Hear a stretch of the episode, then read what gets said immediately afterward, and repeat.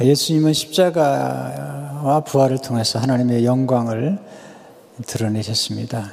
예수님이 사망 권세를 이기시고 부활하셨습니다.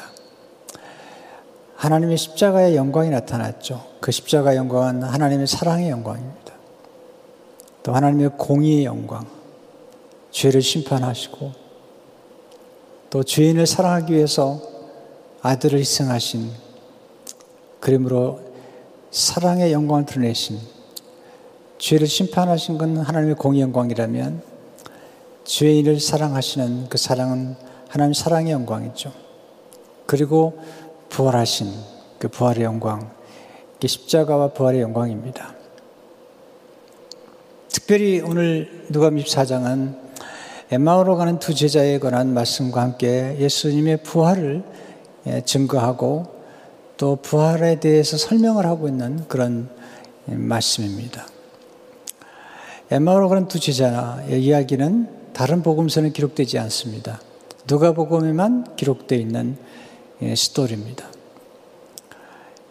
예, 아이들이 예수님 십자가에 죽으신 후에 그리고 부활의 소식을 약간 들은 이들이 아, 부활의 확신을 갖지 못한 채 엠마오로 내려가는 그 길에 서로 대화를 나눕니다. 그러나 그들의 얼굴엔 슬픈 빛이 있어요.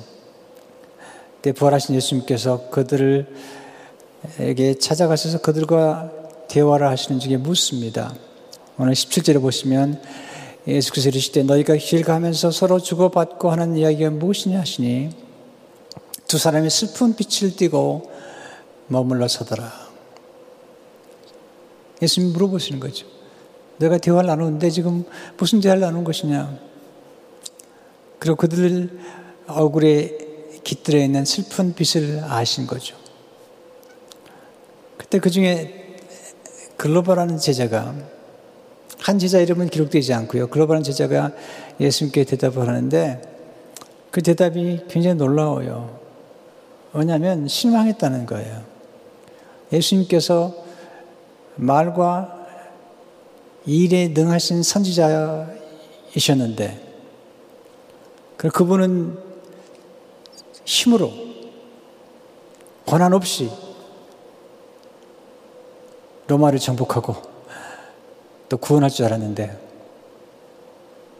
이스라엘을 성량할 분을 알았는데 그분이 십자가에 들어가셨다는 거예요. 무력하게. 네.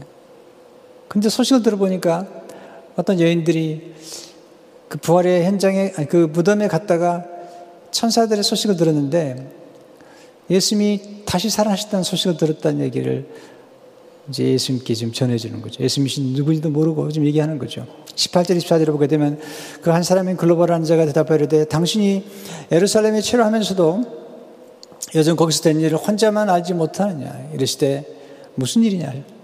이르되 나사렛 예수의 일이니. 그런 하나님과 모든 백성 앞에서 말과 일에 능하신 선자의 건을 우리 대제장들과 관리들이 사형 판결에 넘겨주어 십자가에 못 박았느니라. 우린 이 사람이 이스라엘을 성량할 자라고 바랐노라. 근데 이뿐 아니라 이한 지가 사흘째요. 또한 우리 중에 어떤 여자들이 우리를 놀라게 했으니 이는 그들이 새벽에 무덤에 갔다가 그의 시체는 보지 못하고 와서 그가 살아나셨다 하는 천사들의 나타남을 보았다 함이라. 또 우리와 함께 한 자 중에 두 사람이 무덤에 가 과연 여자들이 말한 바와 같음을 보았으나 예수는 보지 못했느라 하거늘. 이들의 메시지는 뭐냐면 예수 누군지 모르지만 예수님이 곁에 계신데 예수인지 모르고 아, 예, 우리가 알고 있는 이 나사렛 예수라는 분은 말과 일에 능하신 전능 전능자라는 거죠. 이스라엘을 성장할 수 있는 분이었는데 한 십자가에 돌아가셨다는 거예요. 예수님께서 안타까워 말씀하시죠. 25절에 출제를 보니까 예수님 미련하고 선지자들이 말한 모든 것을 마음에 더듬 있는 자들이요.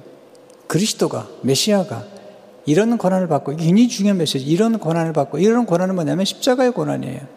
자기 영광에 들어가요. 이 영광은 부활의 영광이죠. 들어갈 것이 아니하시고, 이의 모세와 모든 선지자의 길로 시작하여 모든 성경에 쓴 바 자기에 관한 것을 자세히 설명하시니라. 예수님께서 왜 이런 고난을 받아야 되는지 그리고 어떻게 부활의 영광에 들어가야 되는지를 자세히 말씀하고 계신 거죠. 또 예수님께서 엠마로 간 두 제자에게 말씀하신 것처럼 저도 오늘은 좀 자세하게 설명하고 싶어요. 보통 부활절이 되면 우리 부활절 음악 예배, 영광스러운 예배와 함께 우리는 굉장히 화려한 부활절을 지냈잖아요. 많은 사람들이 모이고 흥분하고 들떠 있고. 근데 과연 예수님이 부활하신 부활의 현장은 그랬을까요?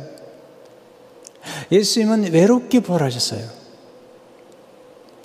예수님의 영광 중 하나는 외로움의 영광이에요. 그 자리에 연주자가 있었던 것도 아니에요. 합창되셨던 거 아니에요. 저는 하나님의 영광 중 하나가 외로움이라고 생각해요. 외로움. 네. 말구에 태어나실 때 외롭게 태어나셨어요. 부활하실 때도 외롭게 부활하셨어요. 네. 이게 하나님의 신비로운 영광이에요. 외로움의 영광. 고요함의 영광. 물론 항상 우리가 이렇게 예배를 드려야 된다는 건 아니에요. 우리 함께 모였을 때 또 부활절을 맞이하면 우리는 정말 놀라운 음악과 연주와 함께 그렇게 예배를 드릴 거예요. 그러나 어쩌면 어쩌면 이번 성금요일과 부활절 예배가 어쩌면 사실은 예수님 당시의 그 상황으로 우리 이끌어갈 수 있는 좋은 기회라는 생각이 들어요. 오늘 본문에서 우리가 배울 수 있는 십자가의 고난과 부활에 관한 스토리, 이 복음의 스토리를 자세히 알을 수 있다면 뭘 우리가 배울 수 있을까요? 첫째로, 예수님이 십자가의 고난을 받으신 후에 부활의 영광에 들어가셨다는 거죠. 먼저 고난이 있고 영광이 있다는 것입니다. 26절을 보시면 그리스도가 이런 고난을 받고 자기 영광에 들어가야 할 것이 아니냐 하시고 고난을 받고 자기 영광에 들어갈 것을 먼저 말씀하시는 것을 보게 됩니다. 제자들은 이 고난이 싫었어요. 제자들은 십자가를 이해를 할 수 없었어요. 아니, 죽은 자를 살리신 예수님께서 한 번도 걷지 못한 사람 일으키시고, 보지 못하는 시각장애인의 눈을 뜨게 하시고, 그런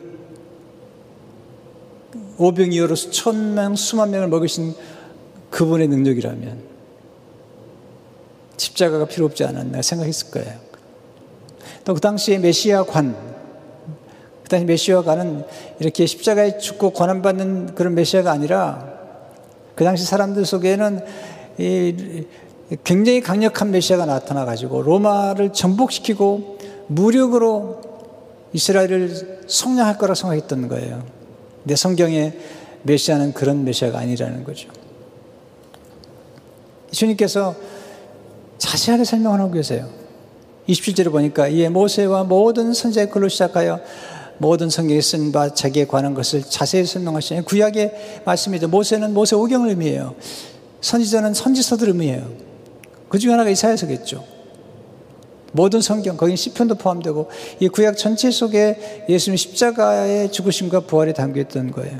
또 주님은 말씀하셨어요. 주님은 구약에 나타난 말씀 가운데 예수님 자신에 대한 모든 말씀을 하셨고 또 제자들에게 예수님이 십자가 들어가실 때가 된 3년째 됐던 때에 교회에 관한 말씀하신 다음에 비로소 십자가의 고난에 대해서 말씀하시죠. 마태복음 16장 16절을 보게 되면 이때로부터 예수 그리스도께서 자기가 예루살렘에 올라가 장로들과 대장들과 서기관들에게 많은 고난을 받고 죽임을 당하고 제3일에 살아날 것을 제자들에게 비로소 나타내신 십자가의 죽으심과 부활에 대해서 말씀하셨어요. 사실 이사야 53장에 보게 되면 십자가의 모습과 그 십자가에 죽으신 이유가 너무너무 자세히 나와 있어요. 우리가 지난 고난 주간에 이사야 53장의 말씀 전체를 한번 우리 같이 봤잖아요. 3절, 10절을 보니까 그런 멸시를 받아 사람들에게 버림받았으며 십자가의 고난의 모습이에요. 이런 고난이 간고를 많이 겪었으며 질고를 아는 자라. 이 질고는 병고예요. 고난뿐만 아니라 병으로 받는 고통이에요. 사, 마치 사람들이 그에게서 얼굴을 가리운 것 같이 멸시를 당하였고, 우리도 그를 귀히 여기지 아니하였도다. 그는 실로 우리의 질고를 지고 우리의 슬픔을 당하였거늘 우리는 생각하기를 그는 징벌을 받아 하나님께 맞으며 고난을 당한 다인들아 그가 찔림은 우리의 허물 때문이요 그가 상함 우리의 죄악 때문이라 그가 징계를 받으면 우리는 평안을 누리고 그가 채찍에 맞으면 우리는 나음을 받았다 우리는 다양 같아서 그를 당하여 각기 제 길로 갔거늘 여호와께서는 우리 모두의 죄악을 그에게 담당시키셨다 십자가의 죽으심과 부활으로 말미암아 우리가 누리게 될 모든 축복들에 대해서 이사야 선자는 이야기하고 있는 것입니다. 고난이 있죠. 그러나 고난의 끝이 아니라 고난이 영광이라는 거죠. 여러분 고난이 없으면 영광도 없습니다. 고난 영광으로 들어가는 문이에요. 고난은 영광의 문으로 들어가는 열쇠입니다. 열쇠. 하나님의 고난 속에 하나님의 영광을 담아두신 것입니다. 그럼 우리 질문해 보죠. 왜 십자가에서 이런 고난을 받아야 됐을까요? 성경은 우리의 죄 때문이라는 거예요. 만약에 우리가 이런 죄를 짓지 않았으면 우리 주님이 이렇게 고난을 받을 필요가 없었던 거죠. 예수님 모든 문제의 뿌리를 죄로 봤어요. 아담 한 사람의 죄 때문에 천 인류가 죄를 짓게 되었고 사망이 온 거죠. 로마서 장 12절에 보니까 그러므로 한 사람으로 말미암아 죄가 세상에 들어오고 죄로 말미암아 사망이 들어왔나니 이와 같이 모든 사람이 죄를 지었으므로 사망이 모든 사람에게 이르렀느니라. 죄는 사망을 불러오죠. 죄는 사망 안에서 왕노릇해 왕노릇. 로마서 장 21절에 보니까 이런 죄가 사망 안에서 왕노릇한 것 같이 네, 다스리는 거예요. 죄가 사망을 다스리고 또 사망이 사망이 우리 인간을 다스려 버려요. 우리 인간은 이 사망 앞에 다 두려워요. 죄는 우리를 무섭게 노예로 만들어요. 죄가 우리를 우리에게 미끼를 주죠. 쾌락이라는 미끼를, 탐욕이라는 미끼를 주죠. 성공이나 성취라는 미끼를 주죠. 또 굉장히 빠른 길, 지름길이라는 미끼를 주죠. 그뭐 덜컥 먹으면 그때부터 이 죄는 우리를 노예로 만들어요. 협박하고, 위협하고, 두렵게 해요. 사망도 마찬가지죠. 로마서 17절에 보니까 한 사람의 범죄로 말미암아 사망이 그 한 사람을 통하여 왕노릇 하신 즉 지금 보세요. 이 코로나 바이러스가 이 작은 코로나 바이러스가 전 세계 사람을 꼼짝 못하게 만드는 거예요. 지금 두렵게 만들어 가지고 왕노릇 하고 있는 거예요. 왜? 이 작은 코로나 바이러스가 이 죽음이라는 이, 이 그걸 가지고 우리 위협하는 거잖아요.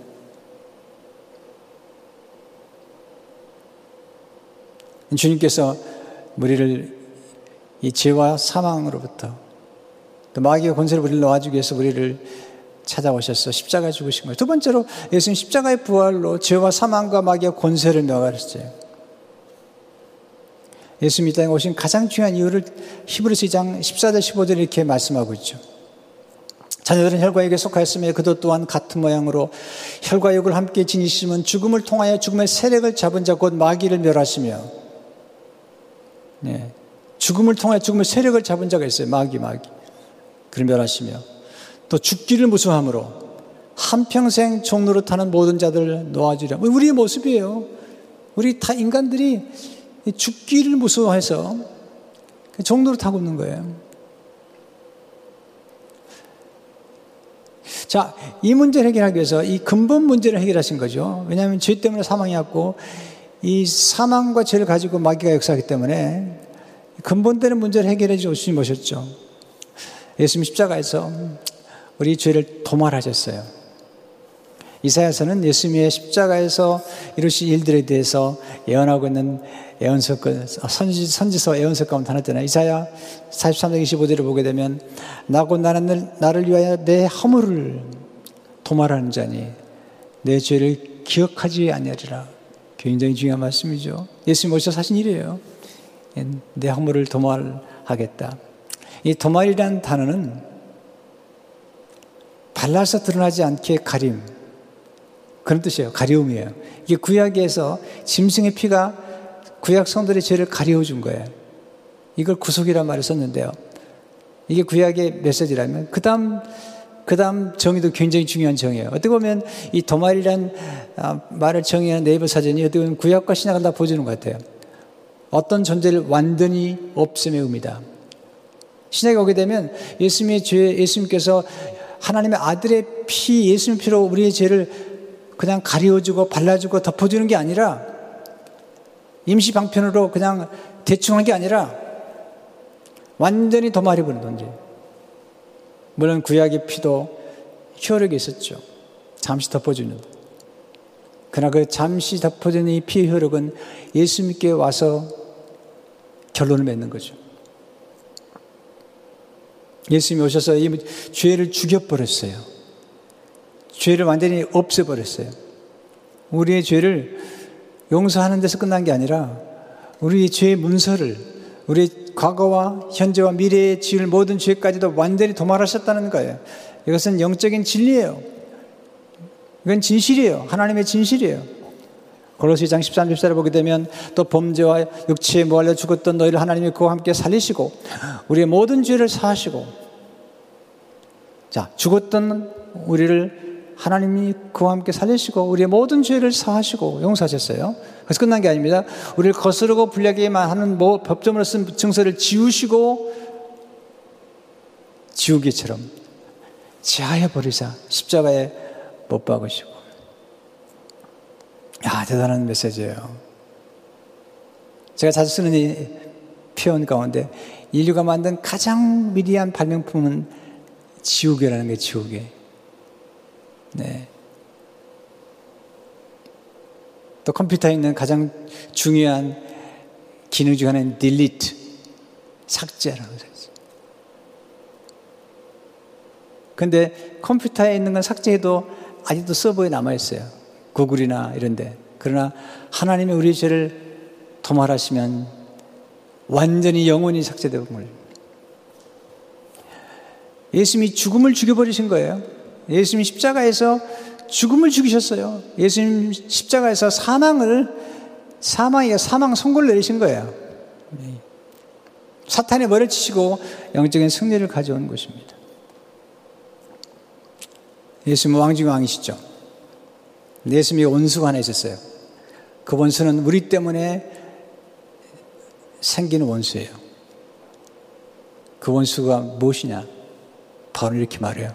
그런데 15장 25절 10절에 보면 그가 모든 원수를 그 발 아래에 둘 때까지 반드시 왕노릇 하시리니 맨 나중에 멸망받을 원수는 사망이니라. 예수님께서 사망을 원수로 삼아서 그를 무찔러 버린 거죠. 사도 바울이 부활절에서, 부활장에서, 고린도서 15장 부활, 부활장에서 이 사망에 대해서 얘기할 때 사망을 아주 의인화해 버려요. 사망에게 말을 걸어요. 그리고 사망에게 얘기를 해요. 그러면서 15장 55절 줄 보면 사망아 너의 승리가 어디 있느냐? 사망아 내가 쏘는 것이 어디 있느냐? 사망이 쏘는 것은 죄요 죄의 권능은 율법이라. 자, 성경 보게 되면 예수님께서 보면 가끔 이런 사물이나 이런 어떤 것들에 대해서 이것을 아주 인격화시켜서 말씀하실 때가 많잖아요. 풍랑이 일었을 때 주님께서 그 풍랑을 향해서 말씀하시죠. 풍랑아 잠잠하라. 네. 풍랑이 잠잠하죠. 병마를 쫓아내시고 귀신을 쫓아내시는 거죠. 여러분 보세요. 탁월한 시인들은 보통 이 자연과 대화하잖아요. 그 자연을 묘사하거나 자연과 얘기할 때 인격체로 얘기를 하잖아요. 그것처럼 죄는 하나 인격체라는 거예요. 그러니까 죄를 죽이는 거예요. 왜냐하면 죄가 세력을 가지고 있기 때문에 사막을 인격체 사망을 죽여버리는 거예요. 병마를 물리치는 거예요. 여러분 예수님께서 베드로의 장모의 병을 고치셨을 때 병마가 떠났거든요. 열병이 떠났습니다. 병이 들어왔다가 인격체 들어왔다가 떠나는 거예요. 예수님의 강력한 말씀이 예수님의 강력한 생명이 그 놀라운 생명이 그 안에 들어가서 역사하니까 병마가 떠나는 거예요. 예수님께서 병마를 물리치신 거예요. 말씀으로 병마가 떠나버린 거죠. 이게 사망이죠. 그래서 끝난 게 아닙니다. 이제 죄와 사망의 권세 아래 있던 우리들이 죄와 사망이 우리를 왕노릇 했는데 이 왕노릇 못하게 하는 거예요. 어떻게 가능하죠? 예수님의 부활로 우리는 이제 죄와 사망을 향해 왕노릇하게 되었어요. 여러분 초대교회 성도들 보세요. 죽음 앞에서 그들은 절대로 추한 모습을 보이거나 비급하지 않았습니다. 카타콤이라고 하는 그들의 무덤으로 갈 때도 그들은 찬송했습니다. 그들은 부활을 믿었기 때문에. 선양한 목사님 앞에, 주기철 목사님 앞에 죽음이 와서 그들을, 그분들을 다스리지 못했습니다. 왜 그랬을까요? 부활하신 주님이 함께 하셨기 때문에 이미 그리스도의 능력과 함께 죄와 사망을 왕노릇하고 있는 거예요. 예수님 부활로 은혜와 의와 생명 안에서 왕노릇하게 되었죠. 이게 사도 바울이 얘기하는 영적 지위죠. 로마서 장 17, 17절을 보게 되면 한 사람의 범죄로 말미암아 사망이 그 한 사람을 통하여 왕노릇하였은즉 더 은혜와 의의 선물 넘치게 받는 자들은 한 분 그리스도 예수 그리스도 통하여 생명 안에서 왕노릇하리로다. 다스리는 거죠. 로마서 장 21절을 보시면 이는 제가 사망 안에서 왕노릇한 것 같이 은혜도 또한 의로 말미암아 왕노릇하여 우리 주 예수 그리스도를 말미암아 영생에 이르게 하려 합니다. 인생은 누가 왕노릇하게 결정되는 거예요. 제가 왕노릇하게 놔둘 것인지 아니면 죽음의 공포가 와서 왕노릇하게 만들 것인지 아니면 우리가 담대하게 죄와 사망을 그리스도와 함께 왕노릇할 것인지 우리는 더 이상 죄와 사망의 종이 아니에요. 예수님이 질고를 대신 지셨기 때문에 우리는 질병의 종이 돼서도 안 돼요. 질병도 다스려 버려야 돼요. 예수 그리스도 이름의 권세를 가지고 두려움도 다스리고 두려움에 정복되면 안 돼요. 어떻게 가능하죠? 십자가의 부활, 이 예수 그리스도의 역사로 가능하게 된 것입니다. 마지막으로 예수님은 십자가의 불행을 부활의 영광으로 역전시키셨습니다. 십자가는 불행의 십자가예요. 그 당시에 십자가는 아무도 지고 싶지 않았어요. 십자가라는 말만 들어도 두려운 거예요. 예수님께서도 이 십자가를 지시는 것이 힘들었어요. 왜냐하면 예수님께서 우리가 똑같은 인간의 몸을 입고 오셨기 때문에 우리가 똑같이 고뇌하신 거죠. 자, 저는 감사하게 생각하는 게 예수님이 인간의 몸을 입고 오셔서 우리가 겪을 수 있는 두려움과 고뇌와 슬픔과 이런 것들을 다 맛보셨다는 것이 중요하다고 생각해요. 그래서 예수님이 마금 14장 34절을 보게 되면 베드로 야고보 요한을 데리고 가실 때 심히 놀라시며 슬퍼하사 말씀하실 때 내 마음이 심히 고민하여 죽게 되었으니 여러분 우리 인생에도 가끔 심히 놀랄 때가 있잖아요. 심히 슬퍼할 때가 있잖아요. 또 마음에 심히 고민할 때가 있잖아요. 네, 생각지 않았던 어려운 사건들, 불행한 사건들이나 또는 불행하게 느껴지는 사건들이나 또 고통스러운 질병들이나 어떤 상신들이 올 때 우리는 심히 놀라고 심히 슬퍼하고 심히 고민하게 되죠. 불황이, 불황이 찾아왔을 때 우리가 실패를 경험하고 파선을 경험하고 그렇게 좋았던 관계가 갈등으로 싸움으로 매듭을 져야 될때 그 얼마나 고통스럽겠어요. 예수님 십자가 앞에서 그를 버리고 떠날 제자들과 그를 배신할 제자들을 생각하면 심히 고민되시겠죠. 십자가는 저주의 십자가예요. 갈라서 33절에 보면 기록된 바 남의 달린 자마다 저주 아래 있는 자라 하였습니다. 십자가는 멸시와 천대의 장소였습니다. 십자가 죽으심은 세상 사람들이 볼 때는 불행한 거죠. 그 시대 사람들이 생각할 때는 불행한 것입니다. 그러나 예수님은 달랐어요. 예수님은 십자가의 불행 속에서 부활의 영광을 보신 거예요. 자, 여기서 우리는 다시 한번 인생에서 우리가 무엇을 보느냐 보다 중요한 것은 우리가 보는 것에서 무엇을 발견하느냐가 더 중요하다는 사실. 이게 통찰이라는 거죠. 무엇을 보느냐가 중요한 게 아니라 우리가 본 것에서 무엇을 발견하느냐. 이게 더 중요하다니까요. 십자가의 불행만 보는 것이 아니라 예수님 십자가의 불행 안에서 부활의 영광을 같이 보셨다니까요. 이게, 이게 중요한 거예요. 그래서 십자가 영광이 되는 거죠.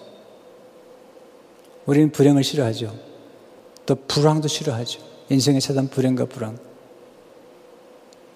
근데 그것을 어떻게 우리가 맞이하느냐, 어떻게 해석하느냐, 어떻게 다루냐에 따라서 인생의 불행과 불황이 달라질 수 있어요. 저는 생일을 돌이켜보면 전생에 가끔 찾아왔던 불행, 내 삶의 불황, 풍성한 삶이 아니라 핍절한 불황들을 겪으면서 지금 돌이켜보면 내 인생의 불행과 불황이 나를 참 복되게 만들었다는 생각이 들어요. 왜냐하면 하나님 은혜로 이 불행과 불황을 잘 다룰 수 있었기 때문에 신달자 시인이 쓴 시 가운데 불행이라는 시가 있는데 참 제게 감동을 줬어요. 짧은 시지만 가슴 깊이 새겨지는 그런 시예요. 읽어드릴게요. 불행 신달자 던지지 마라 박살난다. 그것도 잘 주무르면 옥이 되리니 불행이라고 함부로 던지지 말라는 거예요. 박살난다는 거예요. 그것도 잘만 주무르면 옥이 되는 거예요. 불행도 잘 주무르 옥이 되는 거죠. 여러분, 아름다운 삶이란 뭐죠? 불행이 없는 삶이 아름다운 삶이 아니에요. 불행을 극복한 삶이 아름다운 삶이에요. 불행을 이겨낸 사람이 아름다운 삶이에요. 불행을 옷과 같은 보석으로 만드는 삶이 아름다운 거예요. 여러분, 드라마를 보세요. 불행이 없는 드라마가 없어요. 불행이 없는 드라마가 우리 감동을 준 적이 없어요. 이, 이 드라마의, 드라마의, 드라마의 감동과 울림이라는 것은 불행과 비극과 그리고 실망과 실패와 질병과 위기 그 안에서 그걸 잘 극복해낸 사람들의 스토리. 그래서 극복해내는 그 스토리 속에서 느끼는 전율, 거기에서 느끼는 그런, 그런 위기에서 느끼는 어떤 기가 막힌 역전과 반전이 이루어질 때 우리는 거기서 굉장히 드라마가 재밌다고 그러죠. 그 요셉의 드라마잖아요. 십자가 드라마잖아요. 아니, 이거 여러분의 드라마잖아요. 여러분 가운데 불행을 경험하지 않은 사람 어디 있어요? 고난을 경험하지 않은 사람 어디 있어요? 때로는 이별의 아픔이나 상실의 아픔이나 또는 시련의 아픔을 경험하지 않는 사람 어디 있어요?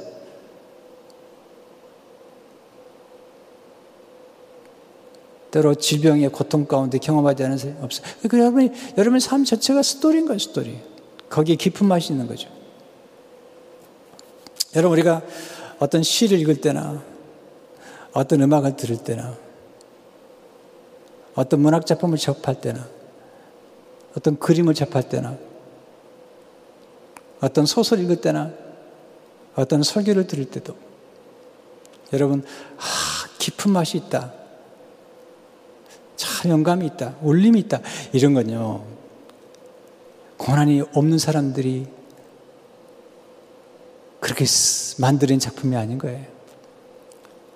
이 신달자 시인이 이 불행이라는 시를 썼을 때 그는 분명히 인생의 불행을 경험한 시인이에요. 그리고 불행을 극복해 본 시인인 거예요.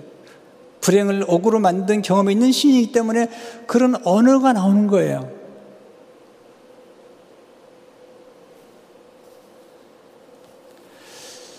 아, 그래서 가끔은 천재, 천재와 같은 그런 음악가들이 젊은 나이에 죽잖아요.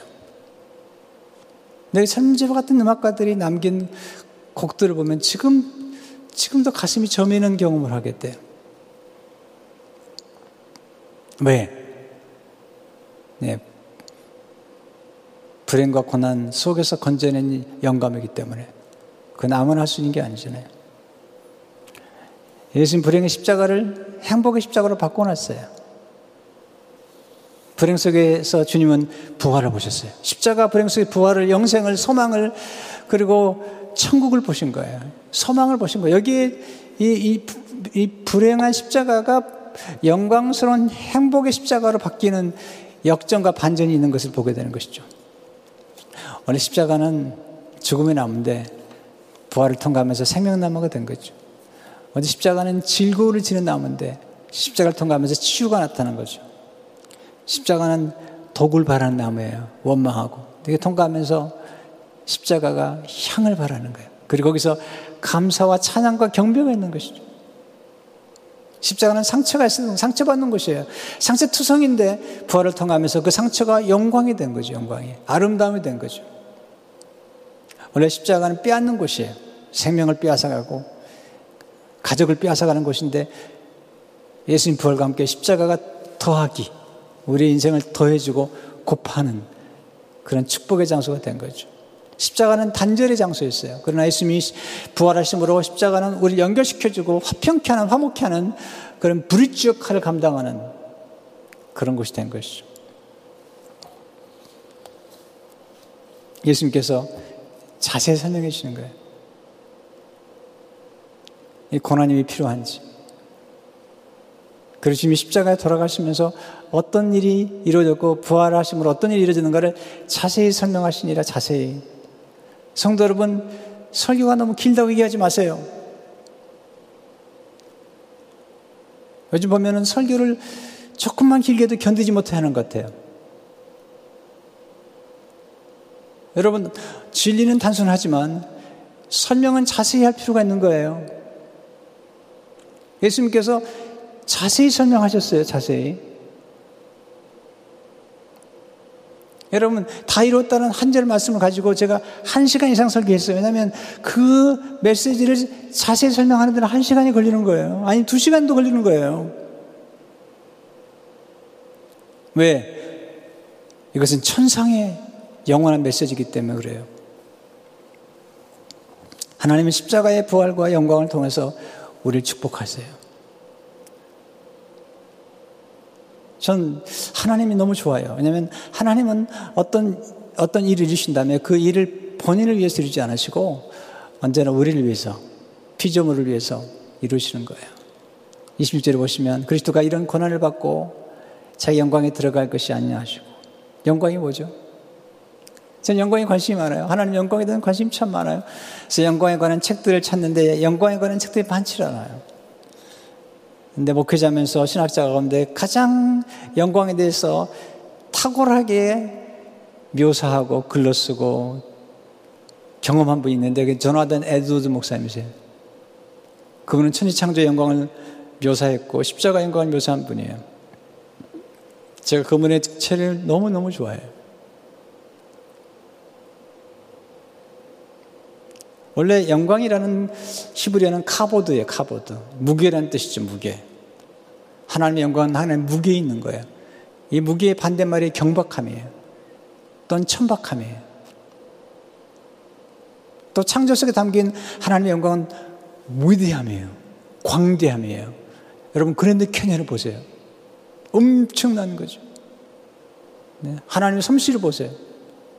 또 창조 영광 가운데는 섬세함이죠, 섬세함. 그리고 탁월함. 내꽃 하나도 보세요. 난꽃 하나도 자세히 들여다보세요. 얼마나 놀라운지 몰라요. 그 색상과 그리고 섬세함이 얼마나 놀라운지 하나님의 영광이 또 들어가 있는 거죠. 근데 십자가 영광은 더 놀랍죠. 하나님의 사랑을 보여주는 영광스러운 자이기 때문에 그래요. 우리 십자가 영광뿐만 아니라 제자들은 십자가의 영광을 보기 전에 성육신하신 겸손하신 예수님 하나님이 아들이시면서 인간의 몸을 입고 오신 하나님의 영광을 본 거예요. 그 요한복음 1장 14절의 말씀이죠. 말씀 육신의 우리 가운데 그하신 우리가 그의 영광을 보니 아버지 동생 영광이 은혜와 진리가 충만하더라. 이 십자가 지식 전에 성육신하신 이 겸손하신 영광 그리고 그 영광이 십자가에 나타나고 부활에 나타나는 것입니다. 근데 저는 에드드가 하나님 영광을 대해서 얘기하면서 참 놀라운 얘기를 해요. 저는 그 전한 에드워드의 이 하나님의 영광론이 정말 마음에 들어요. 아니 그리고 정말 성경적일 뿐만 아니라 정말 우리에게 감동을 줘요. 그게 무슨 얘기냐면 하나님 영광을 어, 혼자 취하지 않으신다는 거죠. 하나님의 영광을 바라시고 그 영광이 하나님 만드신 피조물의 행복과 연결되도록 하신다는 거예요. 하나님께서 무언가를 영광스럽게 하신다는 것은 본인을 위해서뿐만 아니라 그 혜택을 누리도록 하나님이 만드신 피조물의 혜택을 누리도록 한다는 거죠. 읽어드릴게요.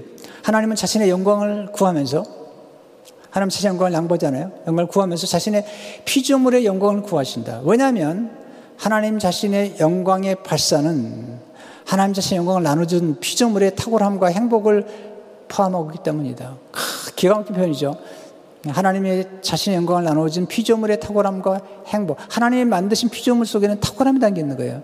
하나님의 행복이 담겨 있는 거예요. 또한 자신의 충만한 피조물에 나타나 주심이 있어서 하나님은 이것을 자신을 위해서 하신다. 왜냐하면 하나님이 구원하시는 피조물의 유익은 하나님 자신과 아주 많이 연합되어 있고 하나님 자신과 교제하는 것이기 때문이다. 자, 하나님 영광 들으실 때 그것은 우리의 피조물의 유익을 위해서 피조물이 풍성한 삶을 누리도록 하기 위해서 그러시 뿐만 아니라 하나님께서 우리 피조물 속에 하나님의 탁월함을 담아 주셨다는 거예요. 자, 우리가 하나님의 탁월한 솜씨 때문에 십자가에서 하나님의 공의와 하나님의 사랑을 이루신 그 탁월한 솜씨 속에서 뿐만 아니라 예수 그리스도께서 부활하실 때 성령께서 죽은 자 가운데서 일으키신 그 놀라운 능력으로 말미암아 드러내신 그 영광을 우리가 누리는 유익이 얼마나 많아요. 우리 죄가 사해졌어요. 우리 하나님의 자녀가 됐어요. 우리 의롭게 되었어요. 영생을 얻게 된 거죠. 이것은 하나님께서 십자가에서 이루신 부활을 통해서 이루신 하나님의 탁월한 영광뿐만 아니라 우리가 누리게 될 유익이라는 거죠. 여러분, 이 탁월함이 굉장히 중요한 겁니다. 왜냐하면 이 탁월함을 통해서 우리는, 우리는 하나님이 우리에게 심어준 탁월함을 통해서 다른 사람들에게 이 탁월함의 혜택을 누릴 수 있도록 도와주는 거예요. 저는 목회하면서 제 생애 가운데 추구하는 가치가 여러 개 있어요. 뭐 여러 가지 있죠, 가치가. 네, 겸손, 하나님 섬기는 섬김, 나눔, 그 중에, 그 중에 제가 추구하는 가치관 중에 하나가 뭐냐면 탁월함이에요, 탁월함. 왜냐면 하나님이 탁월하시기 때문에. 하나님 대충 하는 법이 없어요. 자, 자, 우리가, 우리가 예배를 드리든 영상을 만들든 음악을 하든 간에 뭔가 탁월할 때 우리는 거기 감동 있고 울림 있는 거예요. 드라마를 볼 때도 이야 정말 탁월하다. 이게 중요한 거 아니겠어요? 근데 이게 허접하면 우리 감동을 주질 않아요.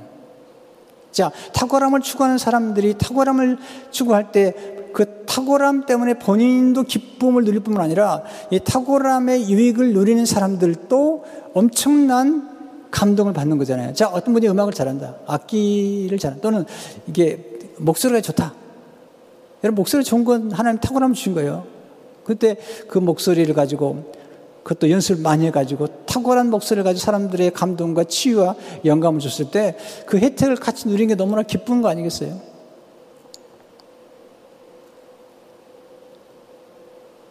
누가 그러더라고요. 기생충보다 더 나쁜 게 대충, 대충이래요. 다 대충 하는 거예요, 대충. 네. 손도 대충 씻고. 네. 지금 이 코로나 바이러스를 우리가 정말 이걸 경감하기 위해서는 대충 해서는 안 되는 거예요. 사회적 거리도 둬야 되는 거예요. 마스크도 써야 되는 거예요. face cover도 해야 되는 거예요.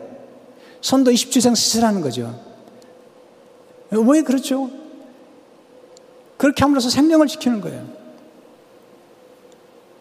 예전 대충 하는 거 되게 싫어합니다. 왜? 하나님은 대충 하는 분이 아니기 때문에.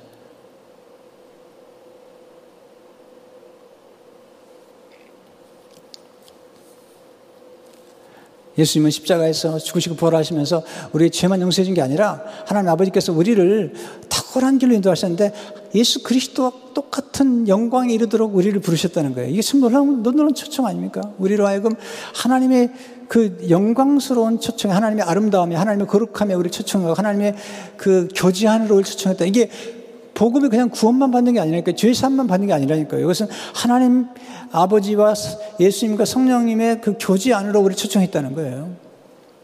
그리고 예수님을 닮을 수 있는 영화로운 자리까지 가게 한 거죠. 고린도서 18절을 보게 되면 우리가 다 수건을 벗은 얼굴로 얼굴로 거울을 보는 것 같이 주의 영광을 보면 그와 같은 형상으로 변하여 영광에서 영광이 이르니 곧 주의 영으로 말미암으리라. 예수님 시작하시기 전에 제자들에서 중보기도 하시죠. 요한복음 17장에 보면 이게 중보기도를 하시는데 거기에 보면 정말 감동을 주는 말씀을 하세요. 저는 이 말씀을 이것도 전율이 돼요. 요한복음 17장 22절을 보게 되면 내게 주신 영광을 하나님 아버지께서 아들 대신 예수님께 영광을 내가 그들에게 주었사오니 그들이 누구죠? 제자들에게 주신 거예요. 우리가 하나가 된 것 같이 그들도 하나가 되게 하려 하십니다. 와, 이 놀랍잖아요. 하나님 아버지가 아들이신 영광을 그 영광을 제자들과 우리에게 주셨다니까요. 우리가 그 영광을 알고 누리고 또한 우리가 그 영광을 하나님께 돌리기 원하는 거예요. 자, 하나님께서 우리에게 탁월함, 탁월함을 은사를 주셨어요. 그 뭐냐면 그 탁월함을 통해서 우리가 음악을 하든 글을 쓰든 아니면 사업을 하든 뭐를 하든지 간에 그 탁월함에 이르렀을 때 우리는 두 가지를 해야 돼요. 하나는 하면 그 탁월함을 주신 하나님께 영광을 돌려야 돼요.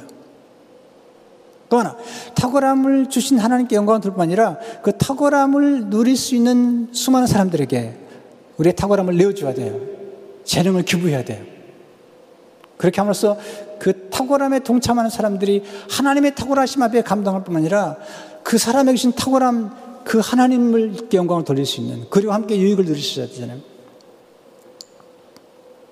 아, 저는 이 부활의 영광이 너무 놀라워요. 그리고 섬세하신 하나님의 사랑이 놀라고 생각이 돼요.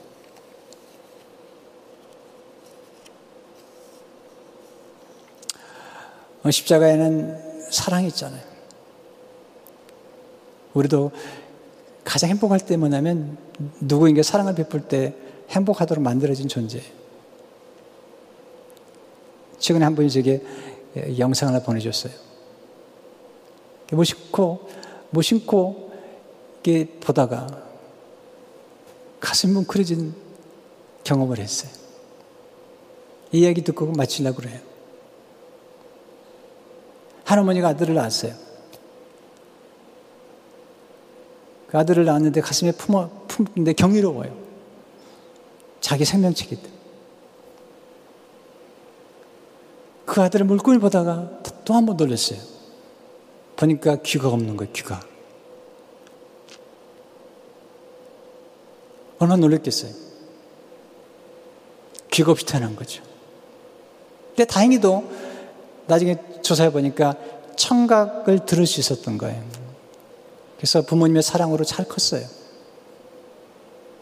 아주 잘 컸어요. 예, 저희가 있고 또 음악에도 저희가 있는 그런 아들이 됐어요. 잘 컸어요. 중학교, 고등학교를 다닌 중에 어느 날 학교에 다녀와서 엄마에게 충격적인 일을 했어요. 엄마, 오늘 친구가 그러는데 나는 괴물이래. 귀가 없다고 괴물이래. 부모가 너무 가슴이 아팠어요. 그래서 병원에 데려가서 의사에게 물어봤습니다. 귀를 좀 붙일 수는 없냐고.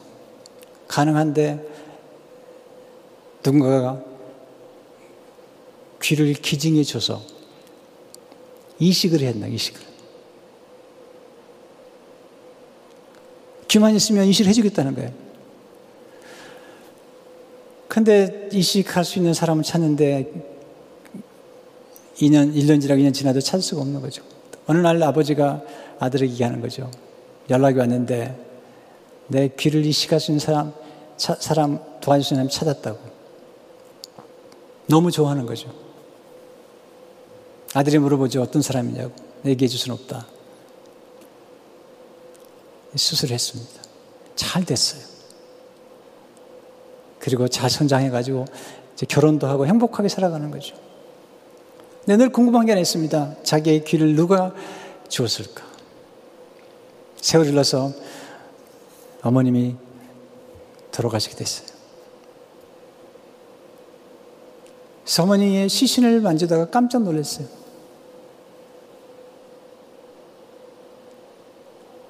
어머니의 귀가 없는 거예요. 어머니가 아들을 사랑해서 아들에게 귀를 준 거죠.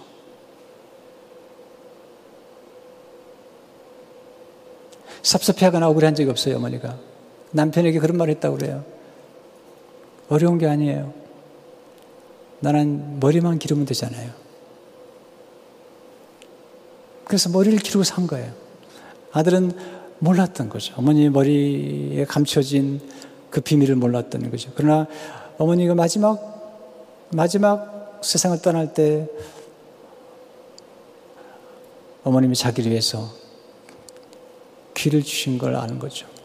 예수님께서 우리를 위해서 아니 귀만 주신 게 아니라 온몸을 주신 거죠. 이게 성찬이죠. 우리를 구원하신 거예요. 그래서 우리는 십자가의 사랑 속에서 우리가 십자가를 사랑할 까닭은 십자가의 하나님의 사랑, 자기 아들까지 내어주시고 그리고 예수님 자신을 내어주신 그 사랑, 그 사랑 경험하기 때문에 우리는 십자가를 사랑하고요. 우리가 부활의 영광 앞에서 즐거워하는 까닭은 부활의 영광 속에서 하나님의 능력을 보았기 때문에 죽은 자를 살리신 그리고 주인을 의롭게 만드시고 저주 십자가를 축복의 십자가로 만드신 그 하나님의 능력을 사망을 사망시키시고 우리에게 영생을 주신 그 능력을 알기 때문에 우리는 부활을 축, 축하하는 거죠. 성도 여러분, 이게 부활의 영광입니다. 그리고 영광 속에서 우리는 이제 탁월한 삶을 살도록 쉽게 말하면 부활을 살도록 예수님처럼 탁월한 삶을 살도록 부름받았어요. 그리고 탁월한 삶을 살 수 있도록 우리 안에 성령을 불어넣어 주셨어요. 지혜와 총명영이요. 머락과 재능 영이시요. 탁월함의 영이신 성령을 보내주셨어요. 탁월한 사랑, 탁월한 섬김, 탁월한 솜씨로 사람들을 섬길 수 있도록 불러주신 거죠. 이 부활의 영광스러움을 기억하시면서 여러분 예수 그리스도의 십자가를 사랑할 뿐만 아니라 부활을 기념하고 그리고 이제는 부활을 살아가는 우리 모두가 되도록 주이름으로 축원합니다. 기도하겠습니다. 은혜로신 하나님 오늘 주신 이 말씀을 가슴에 새기며 그리고 하나님께 감사하며 십자가를 사랑하고 부활을 늘 celebrate 축하할 수 있도록 도와주시고 이제 이 부활의 능력 안에서 사람들을 사랑하고 하나님께 영광을 돌릴 수 있도록 축복해 주옵소서. 지금 우리 가운데 하나님 병마로 고생하는 분 있습니까? 예수 이름으로 그 병마가 떠나가게 하시고 그리고 코로나 바이러스가 멈추게 하시고 주님의 그 능력 한마디면 되시지 않습니까? 도와주셔서 이게 너무 길지 않도록 너무 길어지지 않도록 하나님께서 고난을 감화해 주시고 멈춰 주시기를 원합니다. 도와주시기 원합니다. 그리고 목숨을 내어놓고 섬기시는 우리 의료진들에게 하나님 위로하시고 도우시면 손길을 경험하도록 예수님의 보혈로 덮으시고 축복해 주옵소서. 예수 이름으로 기도하옵나이다. 아멘.